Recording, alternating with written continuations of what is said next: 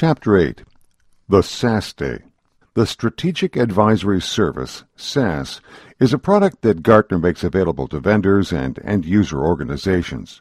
For vendors, it's a day-long, bottom-up review of your products, markets, sales wins, and strategy with a key analyst, or more than one. For end users, it is a deep dive into either their technology practices and product selections or simply a briefing on the state of a particular technology category. The SAS Day is probably not the first of many you will engage with Gartner. It is the most powerful and pays the greatest dividends. This is, in part, where the pay-to-play myth arises. Sure, you have to pay for a SAS Day, but you're not buying the analyst's opinion. You're buying his or her time. What you do with that time is up to you. Let's talk about cost. Expect to pay about $12,000 plus travel expenses to get an analyst to spend a day on site with you. If the analyst has to travel overseas, you may have to pay for two days and business class airfare. But there are other ways to pay for a SAS day that can lower the out-of-pocket cost. Gartner's sales model is mostly direct. They employ account managers that have geographic and vertical responsibilities, and inside sales reps housed in Fort Myers, Florida, that work the phones. As a vendor, you will probably work with a sales rep that focuses just on vendors. There are several regions around the world where there are Gartner resellers, independent reps that have the whole territory. Alaska, Hawaii, and Israel are examples of such regions. Negotiate with your Gartner salesperson to get the best deal. They have considerable flexibility. Most vendors will buy a package that includes access to the research in their area, inquiry privileges, a couple of tickets to symposium, and one SAS day. This can reduce the cost of that SAS day, but the overall cost can easily be over $30,000. While you're negotiating a package, you may want to try to get booth space at the particular Gartner summit that covers your area, or even at symposium but there are separate salespeople for Gartner events, so your sales rep might not have much leeway to offer deals on events. I have known startups, one headed by an ex-Gartner sales exec, who managed to purchase just SAS days. If you have only $12,000 to spend on Gartner, this is the best idea, especially for a young company not yet on a magic quadrant. There are two sides of the SAS day. What information and impression you convey to the analyst, and the advice the analyst provides. Do not discount that advice.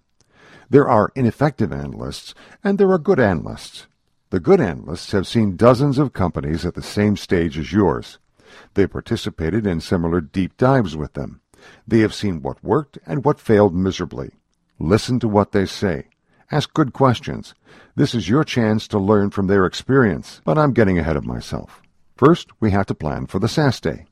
While I'm taking the SAS Day out of order because of its importance, you must prepare for it with briefings and inquiries.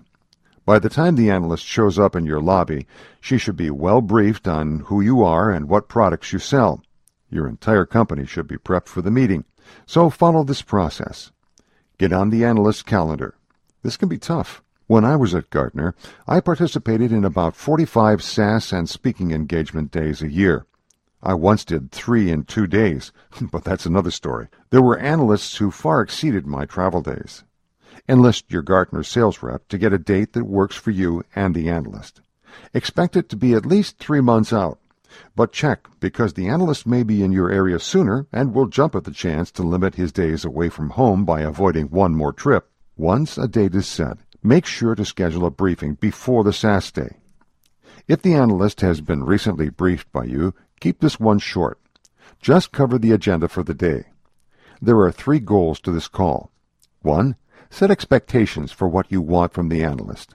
A presentation on the competitive landscape, the key criteria in the MQ, the CIO perspective, a critique of your go-to-market strategy. 2. Schedule for the day. See below. 3. An invitation to dinner the night before the SAS day. That's right. You're going to ask the analyst out to dinner.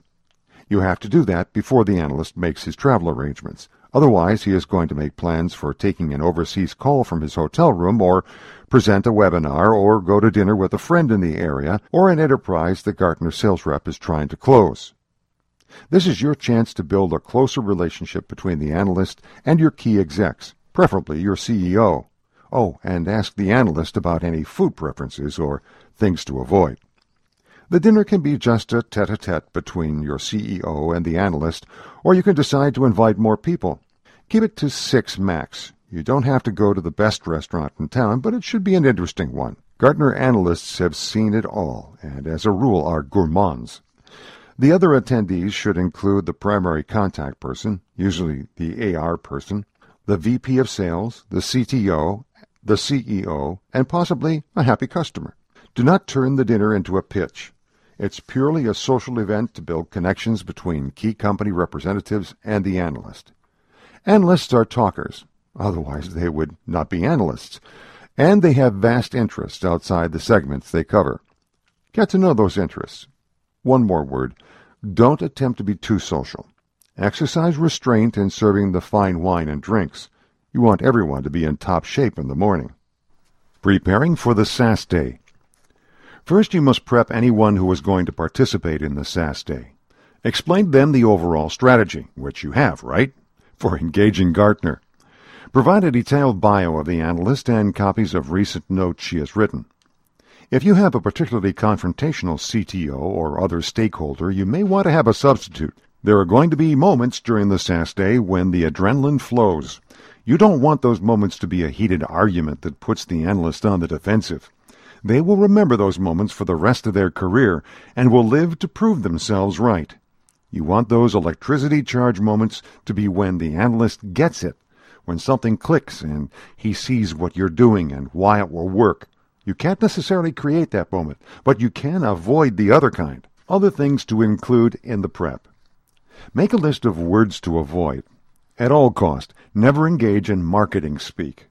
Scrub all your slide decks of words like synergy and holistic. Some Gartner analysts play a mental game where they replace holistic with imaginary. it's fun. Never even come close to providing an MQ analysis. Don't use the phrases ability to execute or completeness of vision. Assign key questions to each participant. They can be broad ones. Where do you think the market is headed? Or specific. What are the top three log management tools with which we should integrate? Give the analyst data. Analysts love data. Next, come up with an agenda. Use this one as a starting place. The agenda. 8 a.m. Introductions. 8.30. Our company vision presented by the CEO. 9.30. Deep dive on Product 1, CTO or Product Manager. 10.30. Deep dive on Product 2, CTO or Product Manager. 11.30. Demo a product in development. 12. Lunch brought in. Customer presentation. 1.30. Sales strategy and deep dive on results. VP Worldwide Sales. 2.30. Call in from VP of EMEA. 3.30. Presentation from analyst on state of the industry. 4. Wrap up. The lunch presentation from an influential customer is one of the most important aspects of the day. The customer's presentation should follow this format. The problem we had, how we chose this vendor, how the problem was solved. The analyst will be completely in his or her element for this. Don't forget, she or he does hundreds of such meetings by phone a year. They will pepper your customer with questions. Pay attention. Note those questions. You're getting an inside glance at how the analyst conducts an inquiry. The analyst presentation can be scheduled earlier in the day, but I find if it is the last session, you can judge how much you impacted the analyst by how he fits you into the story. He will stress the areas where you match his vision and where you're at odds. Wrap up early. Give the poor guy a break. Email the agenda directly to the analyst. This may be your first chance to jump past the Gartner gatekeepers who protect the analyst from direct contact with vendors. His email address is first.last at Gartner.com if you do not have it already. Now that you have an agenda, put together the presentations. You should have a rehearsal to make sure that each presenter covers new material.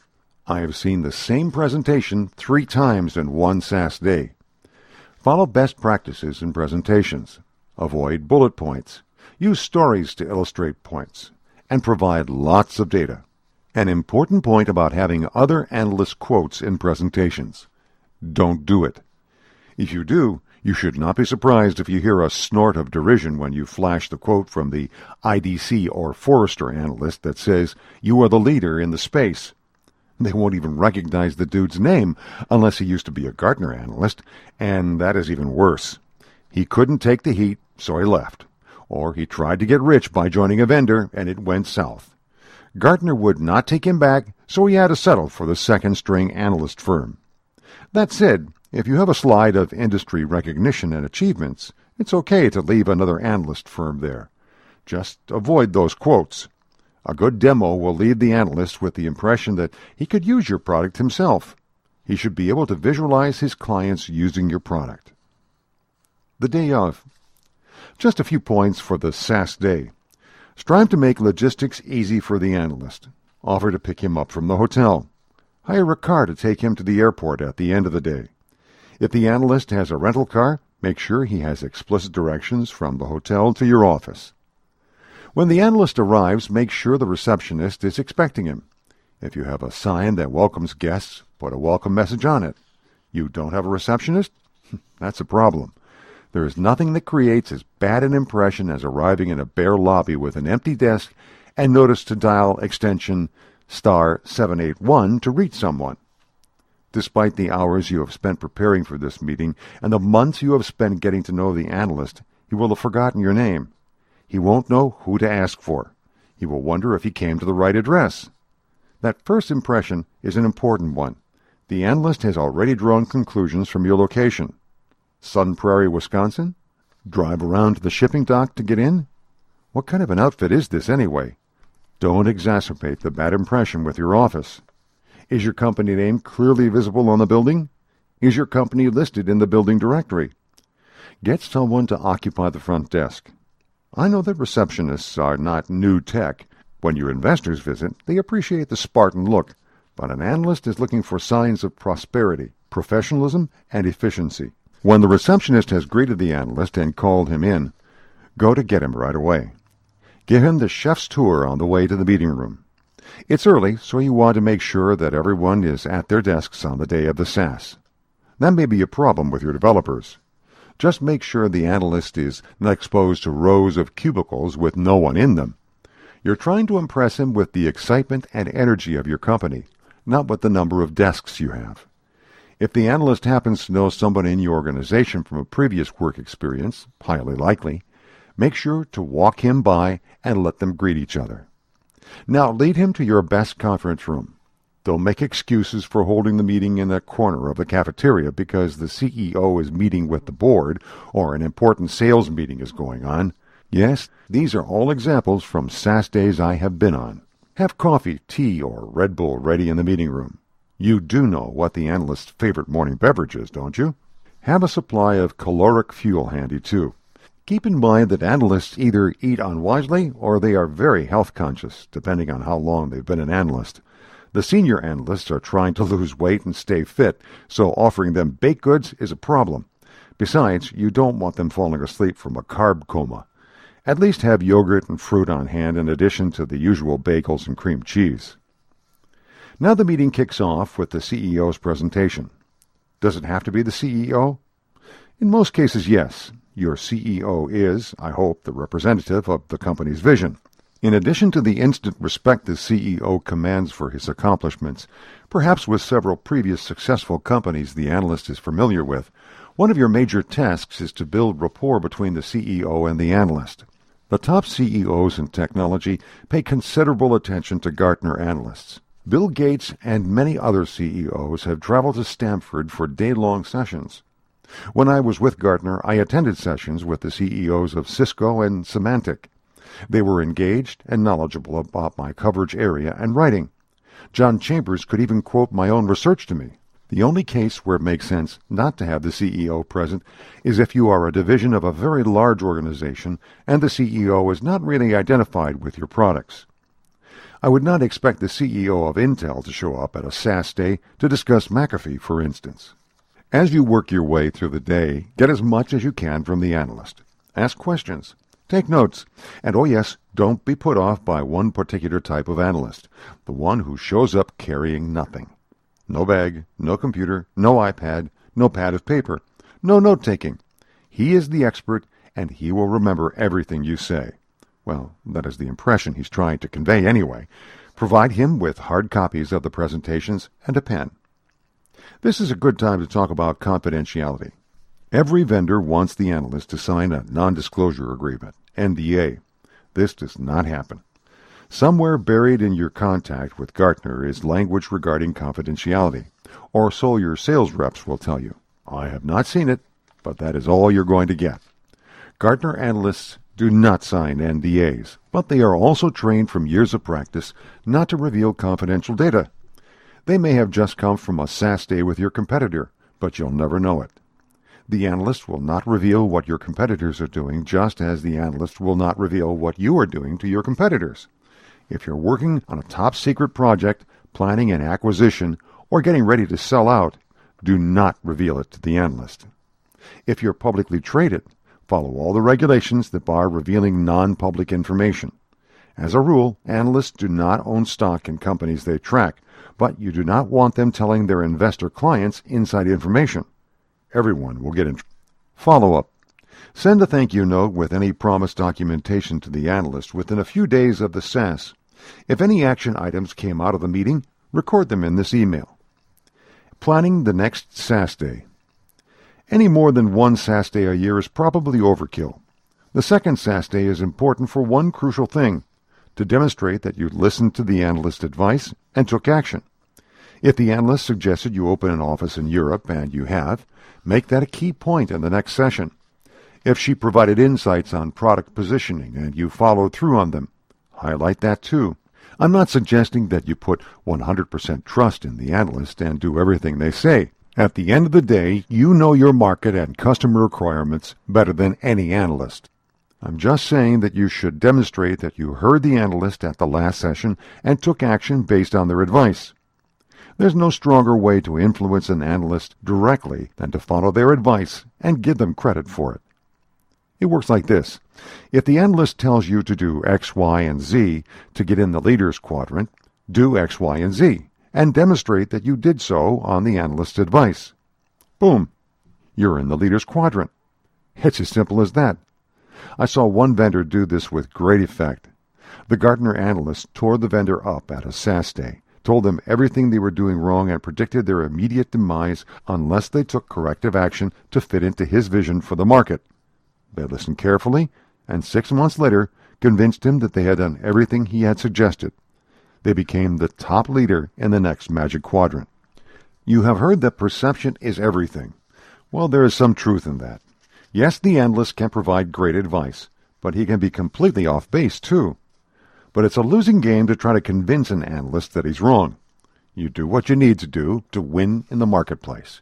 Just apply your influence strategy to convince the analyst that you're complying with their vision at the same time. I don't know if the interview process to become an analyst is still the same at Gartner as it was in 2000, but let me provide some insight about it to highlight why it's so hard to convince an analyst that he's wrong. The candidate is provided with several themes to write on. On the day of the interview, he sits down in a little room under the stairwell in the Stamford headquarters and in two hours writes a research note. Then he is led to a conference room with six or more analysts present, including the hiring manager. He proceeds to defend his conclusions against a group of experts who tear down his ideas. If he backs down in any way, he's not offered a position. End of story. You see why analysts are so stubborn? They are selected for stubbornness. Just to be absolutely clear, I'm not suggesting that you blindly do whatever the analyst tells you. I am suggesting that you align whatever you do with the analyst's expectations.